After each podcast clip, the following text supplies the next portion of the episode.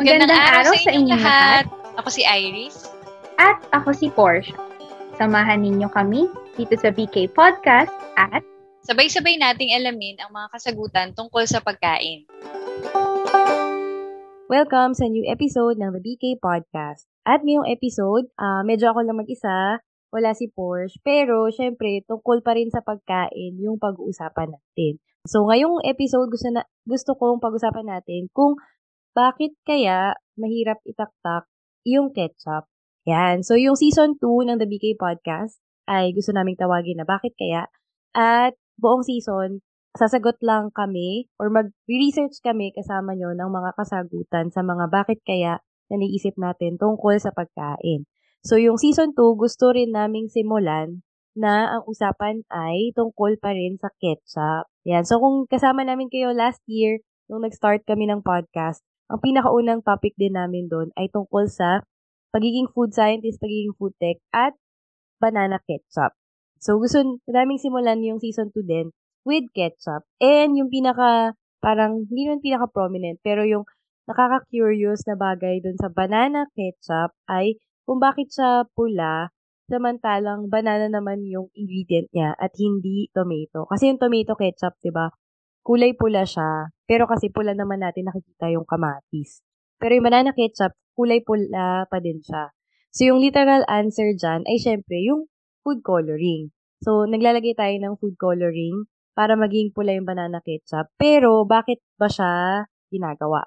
So, nilalagay ng food coloring yung banana ketchup para maging pula dahil ang original peg na produkto ay tomato ketchup. So, yun yung gusto nating produkto na gawin, pero nag-substitute lang tayo ng ingredient. So, dahil doon, um, gusto pa rin nating ma-match yung sensory experience ng mga consumer. Kasi 'di ba kapag kumakain tayo, ang unang sense na gumagana pagkakain tayo ay yung sense of sight. We eat with our eyes first. Yan. So, na-associate kasi natin yung ketchup na red yung profile niya kasi yung traditional product ay tomato kaya nung nag-develop ng banana ketchup, nilalagyan din siya ng food colorant para maging red siya. Para sa consumer acceptance. Kasi original siyang na-associate sa tomato. Ayan. So, tapos, yung mga food scientists din, nagde-develop sila ng food products that are generally acceptable. Kasi kapag may mismatch dun sa color ng pagkain, dun sa lasa niya, um, hindi rin parang holistic yung dining experience, hindi na-relate ng consumer yung product dun sa lasa. Ayan, kaya generally acceptable sa target market yung dinedevelop na food product. Yan. Pero, di ba, may time sa Philippines na may nilaunch yung isang company na ketchup na iba't ibang kulay. And I think tinry din nila yan sa Europe na iba't ibang kulay ng ketchup. Pero traditionally, sa Europe, uh, tomato naman yung ginagamit nila. Pero sa atin, yung banana ketchup, may nag-try mag-launch na iba't ibang kulay siya pero hindi ko sure kung nag-click ba yon kasi yung target market nun ay mga bata. So, hindi ko sure. Yeah. Pero, ang tanong talaga, ang original na tanong ay, bakit kaya mahirap itata- itaktak yung ketchup? So, uh, na-experience nyo na ba yon na minsan, di ba, magtataktak tayo ng ketchup, tapos ang tagal niyang bumuhos. So, kahit gano'n mo kalakas itaktak yung bote, hindi siya bumubuhos dun sa plato. Tapos, Minsan naman, isang taktak mo lang, biglang sobrang dami naman nung lumalabas. So, di ba, ang hirap, ang hirap pakiramdaman kung paano ba magtaktak ng ketchup properly or merong bang properly. Yan. So, una, alamin muna natin, bakit nga ba? Bakit nga ba ganun yung ketchup? Ano bang scientific explanation? Meron bang scientific explanation behind it? So, syempre, dahil ito yung mga tanong na hindi nagpapatulog sa amin ni Porsche, naghanap kami ng scientific explanation. So, babalik tayo sa, uh, sa science courses natin or sa science subjects. Kung tandaan nyo pa si Isaac Newton, ayan, si Isaac Newton, scientist uh, na famous dun sa yung sa pag-observe ng gravity, yung apple na bumabagsak from the tree. Yan. Tapos, meron din siyang mga nas, uh, sinuggest na uh, at accepted na na laws of motion. So, Newton's laws of motion. So, yung second law of motion, ang sinasabi doon ay yung acceleration of an object depend on the mass of the object and the amount of force applied.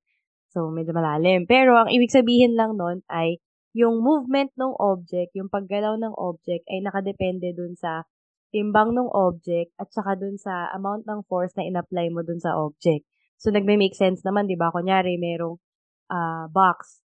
Kapag ipupush mo yung box, magdedepende yung paggalaw niya dun sa timbang ng box, kung magaan pa siya o mabigat, at saka dun sa force na i-apply mo, dun sa pagtulak mo sa kanya.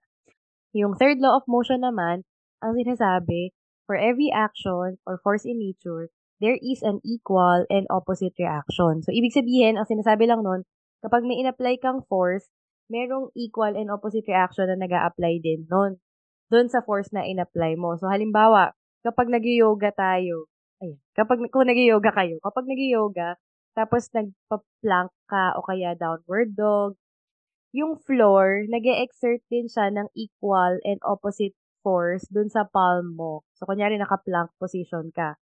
Yung kamay mo na naka-foundation dun sa yoga mat, sa sahig, hindi siya tumatagos sa sahig, di ba? Kasi yung sahig, may ina-apply siya na equal and opposite force dun sa kamay mo. So, yun lang yung ibig sabihin ng third law of motion.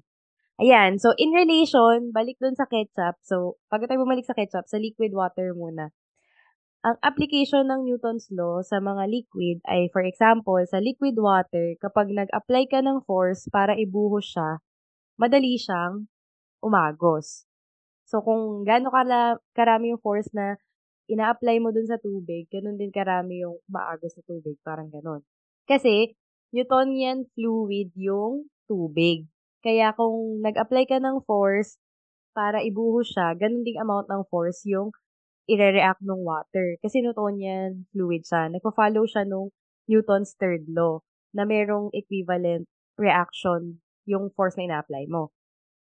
So, yung tubig, Newtonian fluid siya. Yan. Newtonian kasi kinuha dun sa pangalan ni Newton, nagpa-follow ng Newton's law of motion. Kaya Newtonian. Isa pang behavior ng Newtonian fluid ay nagbabago yung thickness niya base sa force na ina-apply mo or kung gaano ka-strong yung push mo, kung gaano katagal yung push mo, at kung gaano kabilis yung push mo. So, yung thickness nung object, nagbabago siya depende sa kung gaano katagal mo siya pinupush, kung gaano kalakas mo siya pinupush, at kung gaano kabilis mo siya pinupush. So, ito yung mga behavior ng Newtonian. However, yung ketchup, ayan, papunta na tayo sa sagot talaga bakit siya hindi nagbe-behave kagaya ng tubig na kapag binuhos niyo yung tinaob niyo yung bote ng ketchup, hindi siya kasing labnaw ng tubig. Ang explanation bakit hindi gano'n nagbe-behave yung ketchup ay dahil non-Newtonian fluid yung ketchup. So, pag non-Newtonian, ibig sabihin, hindi siya nag-follow nung Newton's law of motion. Parang ganon. Ayan. So, una, ang nangyayari sa ketchup, kapag mas, uh, the harder you push, the thinner the ketchup gets. So, pag mas hard mong pinupush yung ketchup, mas nag-exert ka ng force, nag, nagsisin yung ketchup or lumalabnaw. Tapos, kapag naman little push lang, para naman siyang solid. So, two extremes siya. So, kapag konti lang yung push na ine-exert mo, nagbe-behave siya as a solid. So, 'di ba kaya pag tinataktak natin parang hindi gumagalaw yung ketchup. Tapos, so little push lang yung binibigay mo, little nudge, nagbe-behave siya as a solid. Tapos may ma-overcome siyang breaking point.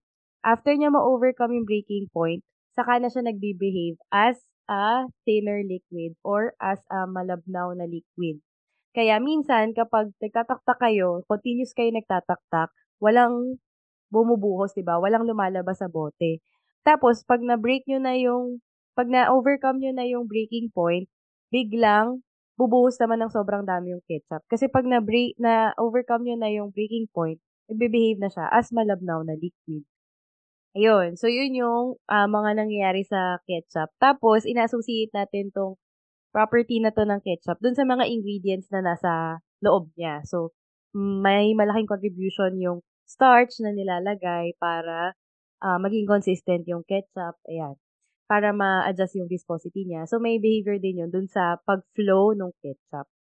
Ayan. Another property ng ketchup ay may, pwede rin siya na maka-experience ng gradual thinning or yung dahan-dahan na paglabnaw after mo mag-apply ng small force for a long time. Ayan, so pwede rin na ganun. So yung una, strong force, tapos i-overcome mo yung breaking point, tapos mag-behave siya as a thinner liquid, as malamnaw. Yung second naman na pwede mangyari sa kanya ay gradual mo lang i-apply sa kanya yung small force for a long time. So, yung ketchup, marami siyang iba't ibang klase ng formulation, pero itong dalawang behavior na to, common siyang na-observe sa ketchup. Yan. So, yun yung explanation kung bakit mahirap itaktak ang ketchup. So, medyo nasagot na natin yung bakit kaya mahirap itaktak yung ketchup. Pero syempre, hindi tayo titigil sa pag-explain lang kung bakit. Meron din tayong mga tips kung paano ba properly magbuhos ng ketchup or kung paano mas mapadali. Ayan. So, yung unang tip ay pwedeng uh, tuloy-tuloy lang pero gentle lang na i-move nyo yung bottle na parang side to side. Parang, pero gently lang. So, instead na itataktak siya ng up and down, side to side nyo siya igalaw. Yun. Tapos, dahan-dahan nang bubuhos nun yung, yung ketchup. Uh, another technique naman, pwede rin na hit the bottle very, very hard once. So, parang i-overcome nyo na agad yung breaking point sa malakas na pagpukpok. So, may mga gumagawa niyan, di ba? Malakas na pinupukpok sa ilalim yung bote. Tapos, nagpo-flow na yung ketchup. Tapos, pangatlo naman na pwedeng method ay uh, takpan nyo yung bote, tapos i-shake nyo yung bottle ng may takip tapos, tanggalin nyo yung lid, saka nyo ibuhos yung ketchup para uh, na-overcome nyo na din yung breaking point nang nakatakip siya. So, hindi sasabog yung ketchup sa plato nyo. Yan. So, meron kaming tatlong tips para maayos nating mabuhos yung ketchup. Pero, syempre, yung ketchup, nag exist na siya in different packaging. So, meron na rin mga packaging na naka upside down yung bottle, tapos easy squeeze yung bottle, tapos meron na rin mga packaging na uh, stand-up pouches, etc. Ayan. So, marami na ring ibang way para mapadali yung pag-post ng ketchup. Pero kung curious lang kayo kung bakit kung bakit ganun yung childhood memories natin, kung bakit siya mahirap ibuhos, I hope useful tong episode na to. And syempre, dahil nabanggit ko yung packaging ng ketchup na iba't ibang forms na siya, huwag natin kalimutan na mag-recycle ng mga plastic bottle packaging ng ketchup. Ayan. Kung meron kayong mga junk shop na mapagbebentahan sa kanila or mga taong nangongolekta, ibigay nyo na directly sa kanila. Ayan. At dahil dyan, hanggang dito na lang muna tayo. Until the next episode, abangan kung anong susunod na usapang tungkol sa pagkain. Sana marami kayong natutuhan at nabusog kayo sa kwentuhan. Bye-bye!